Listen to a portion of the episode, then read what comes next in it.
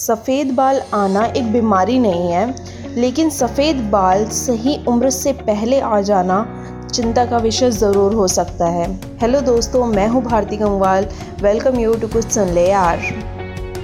अक्सर सफ़ेद बाल 40 साल की उम्र के बाद आते हैं, जो कोई चिंता का विषय बिल्कुल भी नहीं है। ये एक नॉर्मल चीज़ है जो होती ही होती है उम्र के बढ़ने के बाद। लेकिन अगर आपके सफ़ेद बाल 20 साल की उम्र के बाद ही आने लग जाते हैं, या फिर 15 साल की उम्र के बाद आने लग जाते हैं, और कभी कभी तो हम देखते हैं कि छोटे बच्चों के भी सफ़ेद बाल दिखते हैं तो आखिर इसके पीछे का रीज़न क्या है?